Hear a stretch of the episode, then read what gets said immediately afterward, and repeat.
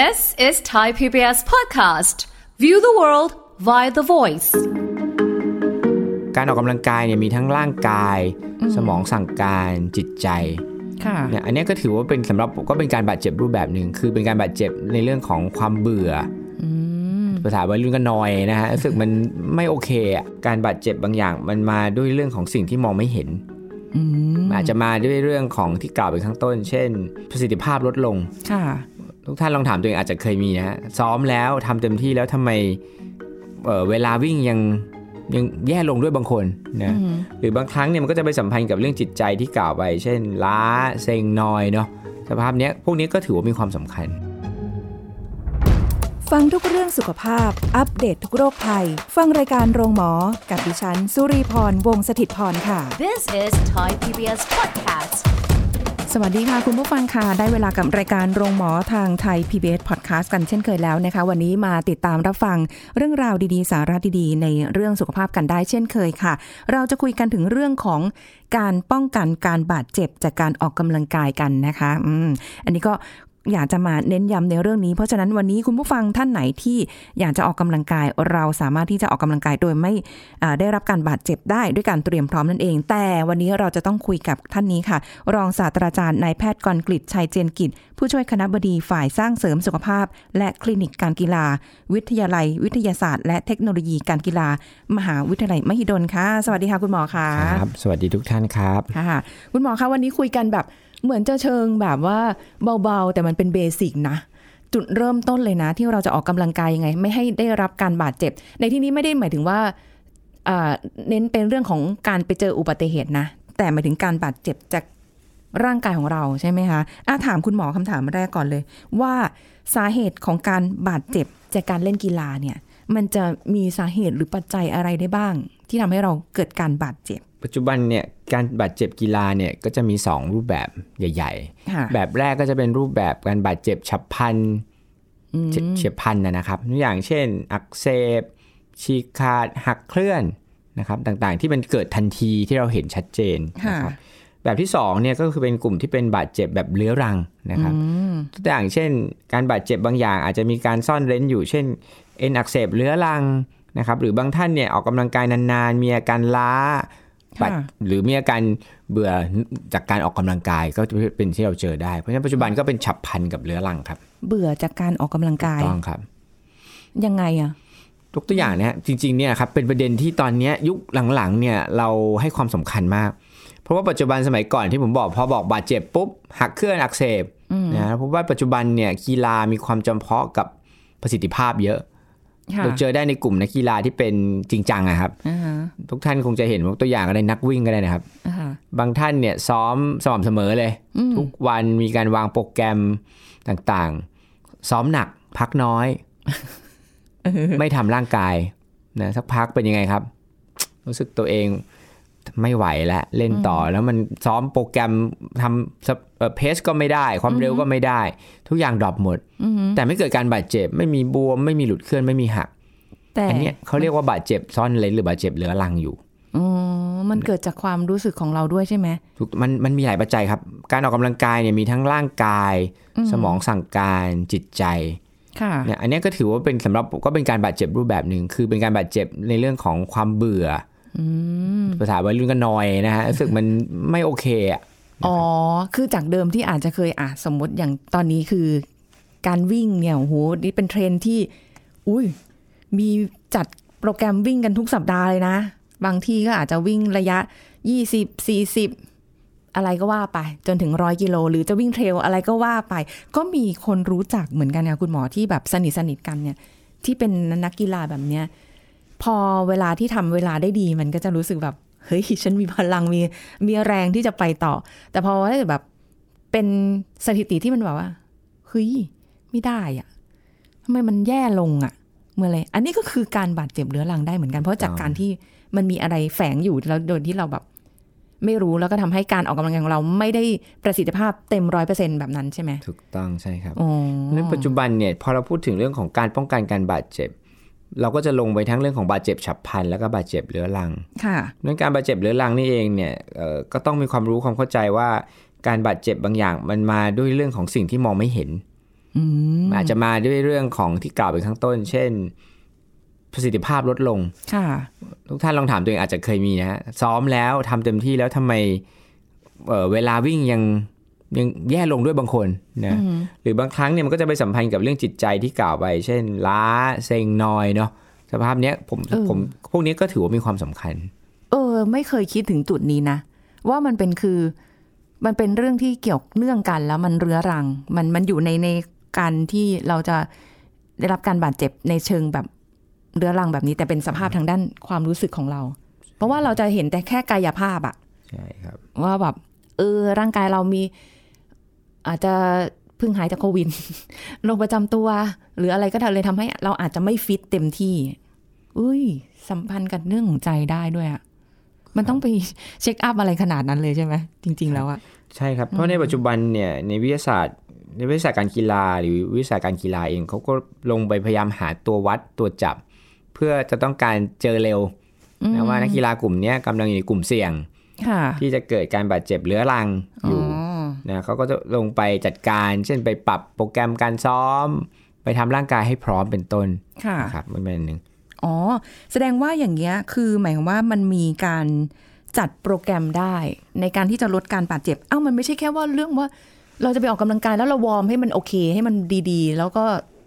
ลดความเสี่ยงในการบาดเจ็บเหรอ แค่วอร์มไม่ได้เหรอเพราะการบาดเจ็บเนี่ยมันมีปัจจัยเสี่ยงหลายปัจจัยครับอ่าปัจจัยทางร่างกายเนี่ยก็เป็นปัจจัยหนึ่ง นะฮะจิตใจก็เป็นส่วนหนึ่งนะครับเพราะฉะนั้นจะเห็นได้ว่าความเสี่ยงในการบาดเจ็บเนี่ยมันมีทั้งปัจจัยภายในร่างกายภายนอกร่างกาย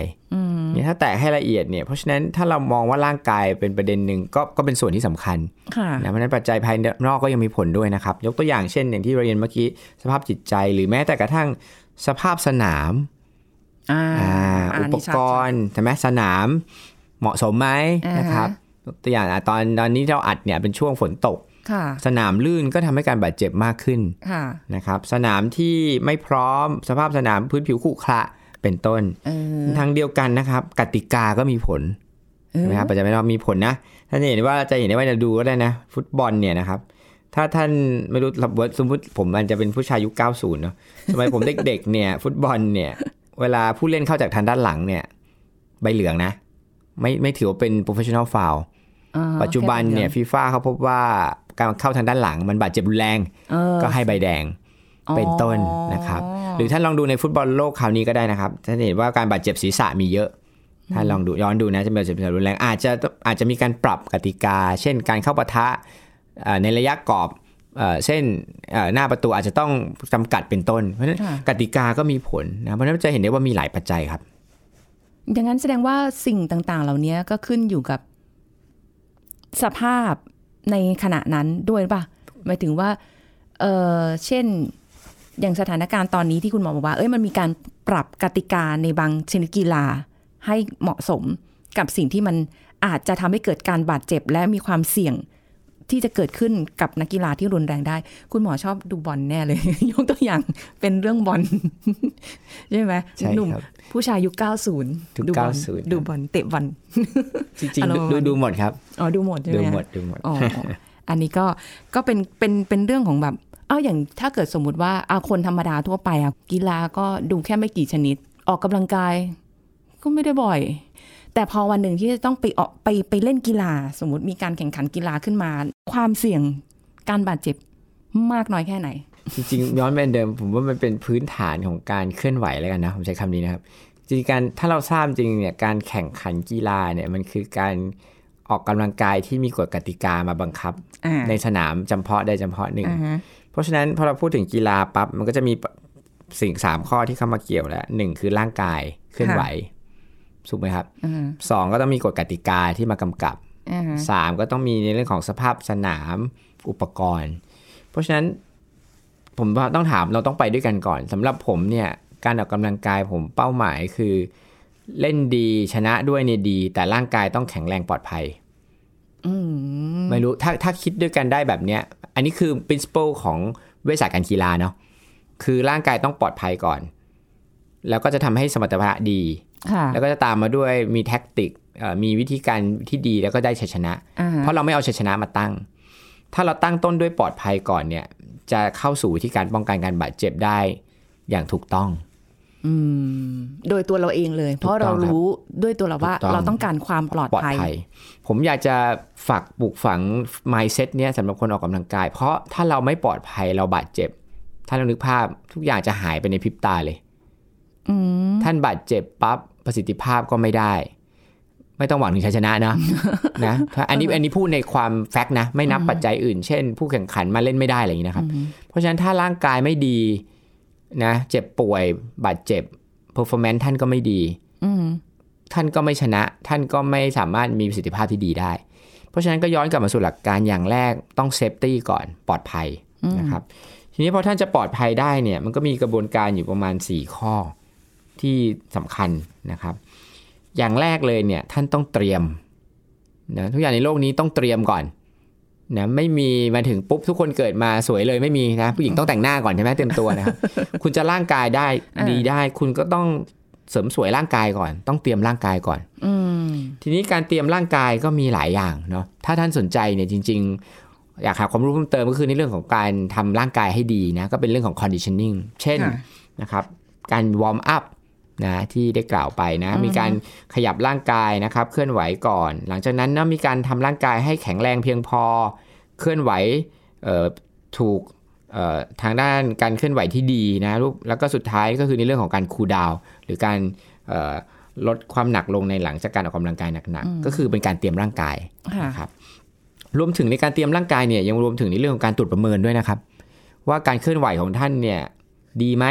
นะเพราะถ้าเคลื่อนไหวดีท่านก็เล่นได้ดีบาดเจ็บน้อย ถ้าท่านเคลื่อนไหวได้ไม่ดีก็อาจจะบาดเจ็บเยอะ ทีเนี้ยพอพูดถึงเรื่องเคลื่อนไหวดีเนี่ยอันนี้จะเป็นเรื่องหนึ่งที่วิทยาศาสตร์การกีฬาจะช่วยท่านได้อ้าวไม่เพราะว่าคือปกติถ้าจะเล่นกีฬาอะไรเราไม่ได้ต้องแบบแล้วก็วอร์มเล็กๆน้อยๆแล้วเราจะไปทำจะไปดูตรงไหนล่ะว่า ร่างกายของเรามีความเคลื่อนไหวแบบไหนมันมันโอเคไหมอะไรเงี้ย มันไปที่ไหนได้ เนี่ยครับ อันเนี้ยเป็นพื้นฐานที่วิทยาศาสตร์การกีฬากับวิทยาศาสตร์การกีฬา เราปูพื้นฐานให้นักวิทยาศาสตร์การกีฬาไทยทำเรื่องตรงนี้อืมคือเราต้องการให้คนที่จะเคลื่อนไหวเนี่ยมีการเคลื่อนไหวที่ดีมีประสิทธิภาพ เพราะการเคลื่อนไหวที่มีประสิทธิภาพเนี่ยฐานวิทยาศาสตร์พิสูจน์มาแล้วว่าทำให้เขาบาดเจ็บน้อย และทำให้เขาเล่นได้ดี เพราะฉะนั้นตรงนี้เองเนี่ยผมคิดว่าตรงเนี้ยอาจจะต้องอาศัยผู้เชี่ยวชาญอืมเช่นนักวิชาการกีฬาเป็นต้นนะครับ หรือแพทย์กีฬาหรือนักนักกายภาพกีฬาที่สนใจ ตรงเนี้ยจะเป็นส่วนหนึ่งที่เขาจะมาช่วยตรวจประเมินค่ะนะและทำการให้การแนะนำในการออกกำลังกายอืมเพื่อให้ถูกวิธี ผมใช้คำนี้ครับ มนุษย์เราเนี่ยไม่ได้สอนให้เกิดมาให้เคลื่อนไหวได้ถูกต้อง เราเคลื่อนไหวเนี่ยต้องมีการเรียนรู้ แต่เราสามารถ ศึกษาปรับตัวเรียนรู้ให้เคลื่อนไหวถูกวิธีได้อืมเพราะการเคลื่อนไหวไม่ได้เป็นเอ่อสัญชาตญาณที่เกิดมาตั้งแต่ต้นนะครับ ยกตัวอย่างก็ได้ครับ ท่านลองดูก็ได้ในกรณี ถ้าท่านดูกีฬาเนาะท่านดูนักวิ่งก็ได้ครับ ตัววิ่งวิ่งเองเนี่ยก็จะมีรูปแบบการเคลื่อนไหวที่เป็นพื้นฐานนะครับ ยกตัวอย่างยกเข่าสูงถีบจิกปลายเท้าถีบขาลง พวกเนี้ยก็ต้องได้รับคำแนะนำและฝึก เพราะฉะนั้นใช่การที่ท่านจะวิ่งได้ถูกต้องถูกวิธีเนี่ยจำเป็นต้องมีการเอ่อศึกษาเนาะและมีการฝึกอย่างถูกวิธี ท่านถึงจะสามารถทำการเคลื่อนไหวได้ถูกต้องเพื่อลดการบาดเจ็บและได้ประสิทธิภาพที่ดีครับ อืมอ๋อ คือถ้าเกิดแบบว่าเรารู้ท่าทางที่ถูถูกกต้ต้อองงเหมาะสม พอเอ่อลดความเสี่ยงในการบาดเจ็บ คือถ้าบาดเจ็บเอางี้เดียวถ้าบาดเจ็บขึ้นมา เราก็จะรู้สึกว่าเราก็ไม่อยากจะต้องครับ แล้วบางทีเผลอๆอาจจะไม่สามารถ จะเล่นได้อีก เพราะว่าบาดเจ็บรุนแรงก็เป็นไปได้จากการที่เราไม่ได้แบบเตรียมพร้อมร่างกาย ใช่ครับเอาอย่างของมหาวิทยาลัยมหิดลเนี่ยอย่างที่ของคุณหมออยู่เนี่ย เราก็สามารถเข้าไปเช็คอัพไปดูได้ใช่ไหมว่า ทดสอบร่างกายความพร้อมของเราได้เหมือนกันใช่ปะใช่ครับอย่างตรงนี้เองเนี่ยขอบขอบคุณนะครับ ก็เป็นอันหนึงที่ทางมหาวิทยาลัยมหิดลเนี่ยวิทยาลัยวิทยาศาสตร์ที่การกีฬาคลินิกการกีฬาเราทำตรงเนี้ยนะครับ เราทำการตรวจประเมิน การเคลื่อนไหวนะว่าการเคลื่อนไหวของท่านเป็นอย่างไร แล้วเราก็จะให้นักวิชาการกีฬาเนี่ยให้คำแนะนำนะรวมถึงฝึกให้ท่านนะเพื่อให้ท่านเคลื่อนไหวได้มีประสิทธิภาพค่ะนะครับซึ่งตรงนี้เป็นพื้นฐานที่สำคัญในการลดการบาดเจ็บ และเพิ่มประสิทธิภาพในการออกกำลังกายเพื่อเป้าหมายความเป็นเลิศครับอืมเพื่อเป้าหมายความเป็นเลิศครับ ทีนี้เป็นเลิศของผมเนี่ยเดี๋ยวผมขอขยี้คำนี้หนึ่ง เออเป็นเลิศผมเนี่ยไม่ได้แปลว่า ชนะได้เหรียญทองได้เงินรางวัลนะครับอ่าฮะทุกคนความเป็นเลิศไม่เท่ากันยกตัวอย่างผมเป็นคนชอบออกกำลังกายวิ่ง ผมอาจจะมีความฝันอยากวิ่งชนะมาราธอนก็ได้สำหรับผมเนี่ยคือเป็นเลิศแหละอ่าฮะผมไม่ได้ว่าผมจะต้องไปมาราธอนใหญ่ๆในโลก หรือเป็นหนึ่งที่หนึ่งของโลกแต่ผมความเป็นเลิศผมคือเอาชนะตัวเอง เพราะฉะนั้นในปัจจุบันนะครับ ความเป็นเลิศไม่จะไม่ใช่ definition ที่ว่าชนะที่หนึ่งเหรียญทอง คือคุณมีเป้าหมายยังไงในเรื่องนั้น คุณชนะเรื่องนั้นคุณก็เป็นเลิศแหละ เพราะฉะนั้นผมเชื่อว่าปัจจุบันคนที่ออกกำลังกายมีความเป็นเลิศทุกคนฮะเป็นเลิศในสิ่งที่ตัวเองตั้งเป้านะครับเพราะฉะนั้นทุกครั้งถ้าถ้าผมเองใน practice ในในการปฏิบัติผมผมถามคนไข้ว่านักกีฬาว่าเป้าหมายเขาคืออะไร สิ่งที่ผมเจอบ่อยบางท่านเนี่ยแค่ต้องการกลับไปเล่นได้ไม่เจ็บเนี่ยเขาก็ ดีแล้วดีแล้ว ผมก็เรียกว่านี่แหละเป็นเลิศของเขาแหละ เพราะฉะนั้นการจะเป็นเลิศได้ก็ต้องมีพื้นฐานก็คือต้องเคลื่อนไหวที่ดีมีประสิทธิภาพนะครับ แล้วก็ขออนุญาตเพิ่มเติมเลยแล้วก็คือก็ต้องฟังร่างกายตัวเองนะเมื่อใดก็ตามถ้าออกกำลังกายไปแล้วเนี่ย โดยเฉพาะยิ่งในระบบกล้ามเนื้อข้อต่อเส้นเอ็นเนี่ยมีอาการปวดปวดมากขึ้นไม่ดีขึ้นเมื่อพักนะครับ มีอาการบวมอืมเห็นชัดเลยนะ หรือลงน้ำหนักแล้วเจ็บค่ะนะหรือฝึกซ้อมไปแล้วเนี่ยไม่พัฒนา พวกนี้จะเป็นกลุ่มอาการเตือนแล้วว่าท่านอาจจะมีบาดเจ็บ ซ่อนเร้น หรือมีบาดเจ็บฉับพลันซ่อนอยู่ ท่านควรปฐมพยาบาลเบื้องต้น แล้วก็ไปพบผู้เชี่ยวชาญนะครับ เช่น นักวิชาการกีฬา นักกายภาพ กีฬาหรือแพทย์กีฬาเป็นต้นนะครับ หลังจากนั้นเองนะครับ การออกกำลังกายนะครับ ท่านต้องมีการเช็คอัพฟื้นฟูร่างกายตลอดเวลานะเปรียบได้อย่างกับรถที่ต้องมีเช็คอัพและทำเปลี่ยนน้ำมันเครื่องเนาะ การออกกำลังกายเองนะครับ ถ้าพื้นฐานอย่างที่ท่านทราบเนาะมีความยืดหยุ่นทนทาน ความแข็งแรงความเร็ว พวกเนี้ยท่านต้องมีการทำร่างกายกลุ่มเนี้ยควบคุมกับการฝึกกีฬาเสมออถ้าท่านไม่มีจะไม่ต่างอะไรเลยกับรถยนต์ที่ไม่เคยเปลี่ยนน้ำมันเครื่องค่ะฝืหรือรถดๆยเลนยต์ทีนี้ที่ไม่เคยดูช่วงล่างนะครับ อันสุดท้ายครับที่สำคัญมากนะครับ ท่านต้องเคารพผู้เล่นกติกานะครับ เพราะท่านทราบแล้วการบาดเจ็บหลาย ๆ อย่างเนี่ยเกิดจากฝ่ายตรงข้ามเนาะนะครับ และท่านต้องเตรียมตัวให้พร้อมทั้งอุปกรณ์การเล่น และดูสภาพสนามให้เหมาะสมนะครับ รวมถึงสิ่งแวดล้อมที่ดีเหมาะสมกับการเล่นด้วย เช่น ฝนตกท่านก็ไม่ควรจะว่ายน้ำหรือเตะฟุตบอลใช่ไหมครับ มีโอกาสฟ้าผ่าเนาะใช่ไหมครับเสี่ยงท่านไปจะไปดำน้ำอ่าท่านก็ต้องหลีกเลี่ยงระวังมรสุมเป็นต้นอ่าอันเนี้ยท่านต้องดูปัจจัยให้ครอบทั้งหมด คือแสดงว่าการออกกำลังกายเนี่ยคืออเราไม่ได้เน้นเรื่องของการแข่งขันนะคะ คุณผู้ฟังเอาแค่ว่าเอาตัวเองร่างกายของเราเนี่ยให้มันปลอดภัยในการที่จะไปไปเล่นกีฬาชนิดใดก็ตาม ยิ่งถ้าเกิดสมมติว่าคุณมีโอกาสไปเล่นกีฬาที่เป็นแบบทีม ซึ่งมีหลายคน โอกาสที่จะได้รับการบาดเจ็บจากการเล่นกีฬาพวกนี้มันมีสูงกว่าเล่นเดี่ยวอยู่ละ จากปัจจัยเหมือนเหมือนๆกันนะคะที่เมื่อกี้คุณหมอบอกว่ามันมีหลายส่วนสนามเออเรื่องของสภาพดินฟ้าอากาศที่เราก็ต้องดูอะไรปัจจัยเยอะแยะมากมาย การวอร์มร่างกายก็เช่นเดียวกัน อันนี้ขออนุญาตถามคุณหมอเลยว่า ถ้าอย่างแบบโดยเบสิกทั่วไปการวอร์มร่างกาย การยืดเหยียดมันต้องยืดเหยียดขนาดไหน มันต้องมีท่าไหม มันจะต้องขนาดไหนที่จะรู้สึกว่า เอ้ย เนี่ยวอร์มร่างกายได้เพียงพอและ พอไปลง เล่นกีฬาจะไม่ได้รับการบาดเจ็บ ความเสี่ยงน้อยลงอะมันเราไม่รู้หรอกว่ามันมันจะมีการประทะหรือว่ามีอุบัติเหตุอะไรในแบบที่เราได้รับบาดเจ็บแบบฉับพลันหรือเปล่าเช่นแบบข้อเท้าพลิกหรืออะไรอย่างเงี้ยอย่างนั้นนะเราต้องยืดเหยียดประมาณขนาดไหนให้มัน เอ้ย พอแล้วไปลงเล่นได้แล้วอะไรเงี้ยคือส่วนใหญ่นี้การการวอร์มร่างกายมันจะกระตุ้น 3 ระบบครับ ระบบแรกเนี่ยเขาพยายามจะกระตุ้นระบบหัวใจปอด ก็คือให้มีการเคลื่อนไหวที่หนักขึ้น เพื่อให้ร่างกายหัวใจปอดทำงานหนักขึ้นเหมือนคล้ายๆรถนะครับ ให้มันเริ่มจากเย็นให้มันเริ่มร้อนซะหน่อยแล้วค่อยวิ่งเร็วเพราะฉะนั้นระบบแรกมันจะเป็นเรื่องของระบบการเคลื่อนไหว อันที่สองจะเป็นในเรื่องของระบบกล้ามเนื้อข้อต่ออเอ่อเส้นเอ็นนะครับ กลุ่มนี้เขาก็จะใช้คำว่ายกตัวอย่างยืดเหยียดนะในปัจจุบันเราพบว่าการยืดเหยียดที่ช่วยได้เนี่ยหลักฐานทางวิทยาศาสตร์เขาเชื่อว่าเป็นการยืดเหยียดแบบเคลื่อนไหว ก็คือให้เคลื่อนไหวแบบชนิดกีฬานั้นๆยกตัวอย่างเช่น สมัยก่อนเราพยายามจะนั่งยืดเหยียดปกติเนาะอ่าใช่เช่น เราจะยืดเหยียดต้นเนื้อต้นขาแล้วก็ก้มตัวเอามือไปแตะชิดปลายเท้าอ่าปัจจุบันถ้าเป็นนักกีฬาท่านจะสังเกตว่าก่อนเล่นนะครับเขาจะพยายามเคลื่อนไหวในสนามเลยอ๋อออ่าเคลื่อนไหวคล้ายๆ กับจะเล่นจริง นะครับอันนี้เขาเรียกว่าเป็น dynamic stretching หรือพยายามเคลื่อนไหวให้มันมีการขยับตัวไม่ใช่อยู่นิ่งๆนะครับอันนี้เป็นอันที่สองนะครับอันที่สามเนี่ยในในวิทยาศาสตร์ปัจจุบันเนี่ยเนื่องจากการเคลื่อนไหวเนี่ยมันมีการใช้ระบบสมองควบคุมด้วยนะครับเขาจะเรียกว่า neuromuscular activation คือเขาพยายามจะกระตุ้นระบบสมองให้เคลื่อนไหวให้มีประสิทธิภาพ ถ้าท่านนึกภาพไม่ออกท่านนึกภาพเอ่อผมอาจจะดูฟุตบอลเนาะเพราะฟุตบอลใช้วิทยาศาสตร์เยอะเขาจะมีการยกตัวอย่างเช่น ใช้ยางยืด วางไว้ที่ต้นขาค่ะ อ่าแล้วมีการย่อตัวอ่าแล้วขยับขาไปด้านหน้าด้านข้างอ๋อออ่าอันเนี้ยเป็นการกระตุ้นระบบประสาท เพื่อให้ควบคุมกล้ามเนื้อบางมัด เช่นกล้ามเนื้อสะโพกเพื่อให้ควบคุมให้การเคลื่อนไหวนั้นมีประสิทธิภาพเป็นต้น เพราะฉะนั้นถ้าเราลงลึกในวิทยาศาสตร์เขาก็พยายามจะจะพยายาม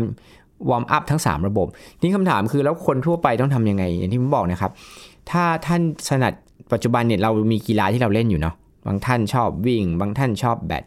ในกีฬาแต่ละชนิดเนี่ยจะมีรูปแบบการวอร์มอัพที่จำเพาะแตกต่างกันค่ะถ้าท่านสนใจท่านเราปรึกษานักวิชาการกีฬาได้เนาะ เพราะในกลุ่มนักวิชาการกีฬานี้เอง หรือแพทย์กีฬาหรือนักกายภาพกีฬา เขาจะมีความรู้ความเชี่ยวชาญและสนใจในเรื่องนั้น เขาก็จะแนะนำท่านว่าในการวอร์มอัพในกีฬานั้นน่ะท่านควรจะทำรูปแบบไหน เพราะจริงๆแล้วมันมีหลักฐานเชิงประจักษ์เยอะนะค่ะมีการทำวิจัยแล้วว่าเอ่อกีฬานี้ทำวอร์มอัพแบบนี้ได้ผลดี นะครับอันเนี้ยท่านอาจจะต้องไปรีเล a r n i n g นะหรือหาความรู้เพิ่มเติมนะครับจากกลุ่มผู้เชี่ยวชาญดังกล่าวครับเผื่อว่าถ้าเกิดใครที่แบบว่าอยากจะเล่นแบบจริงจังออกกำลังกายชนิดนั้นแบบจริงจัง จะเป็นทีมก็ดีจะเป็นเดี่ยวก็ครับก็ช่างเหอะ แต่ว่าเอาพื้นฐานให้มันถูกต้องให้มันเหมาะสมใช่ครับคุณหมอพูดมาแล้วนึกถึงภาพออกเลยในในยุคเดียวกัน ที่แบบว่าเมื่อก่อนเราก็แบบยืดเหยียดก็อ้าว มือแตะปลายเท้า เอ่อ อะไรนะกางแขนยืดอะไรคือคือแบบ basic อะที่อยู่นิ่งๆอะครับแต่อันนี้ไม่ใช่ละครับพอมาฟังแล้วปุ๊บเออเนาะพอเราไปเห็นอย่างการแข่งขันกีฬาหลายๆอย่างเนี่ยเขาก็วอร์มอยู่ข้างสนาม ที่เสมือนเล่นจริง วิ่งก็เหมือนวิ่งอยู่ในพื้นที่แต่ไม่ได้ลงอยู่ในในเขตสนามนะคะ แต่ว่ารอบๆอะเนาะครับเอออันนี้ก็เลยทำให้เห็นภาพชัดเจนว่า รูปแบบการวอร์มร่างกายอะมันค่อนข้างจะเปลี่ยนเหมือนกันเนาะใช่คเปลี่รัยบนไปไม่แค่ยืดเหยียดธรรมดาที่แบบ อยู่นิ่ง ๆ แล้วมีเพื่อนมาดันหลังให้เรา ผมผมเล่นนำนี้ครับ ปัจจุบันเนี่ยวิทยาศาสตร์เราบอกว่ามันไม่มี one size fit all นะครับอือหือคือไม่มีรูปแบบใดรูปรูปแบบการออกกำลังการเอ่อออกออกแบบการออกกำลังกายใด หรือวอร์มอัพใดที่ใช้ได้กับทุกคนทุกกีฬา มันคือการตัดเสื้อนะให้เหมาะกับคนคนนั้นณเวลานั้นๆ แล้วเล่นกีฬานั้นๆ เพราะฉะนั้นผมเลยบอกว่าที่ มันเลยเป็นความสำคัญว่าวิทยาศาสตร์การกีฬา หรือวิทยาศาสตร์การกีฬานี้เองเนี่ยจะเป็นเป็นศาสตร์ที่จะตอบโจทย์ท่าน ซึ่งกลุ่มผู้เชี่ยวชาญกลุ่มนั้น ก็จะเป็นคนช่วยท่านนะครับ ทีนี้ผมจะได้คำถามเสมอว่า แล้วคนเล่นสมัครเล่นเนี่ยต้องรู้ขนาดนี้เลยไหมต้องจำเป็นทำไหมเยอะอย่างนี้ไหมเออที่ผมเคยกล่าวไว้ว่าพื้นฐานของร่างกาย ไม่ว่าคุณจะสมัครเล่น คุณจะทีมชาติ คุณจะนักกีฬาอาชีพ คุณคือร่างกายเหมือนกัน โดยหลักการคุณต้องทำเหมือนกันแต่นะครับ ความสม่ำเสมอ นะในเรื่องของความหนักแน่นในโปรแกรม อันเนี้ยคุณไปปรับเอา เพราะว่าเป้าหมายคุณไม่เหมือนกันเนาะค่ะคุณต้องการวิ่งให้ถึง อีกคนนึงต้องการวิ่งเป็นที่หนึ่งของโลก ความเข้มข้น intense ใช่ไหมฮะเอ่อต่างๆ ก็อาจจะ vary ไปค่ะแต่โดย principle หลักการเหมือนกัน เพราะคุณคือร่างกายเหมือนกันอ่าเพราะฉะนั้นโดยหลักการต้องทำเหมือนกัน แต่รูปแบบความหนักแน่นหนาต่างเนี่ย อันนี้ต้องไปปรับกัน ซึ่ง กลุ่มผู้เชี่ยวชาญจะเป็นคนให้คำแนะนำครับอือหือแล้วในในการออกกำลังกายเนี่ยจำเป็นต้องมีอุปกรณ์ในการเซฟตี้ไหมอย่างเช่นแบบเอ่อสนับเข่าวสนับแข้งสนับขาอะไรพวกเนี้ยจำเป็นไหม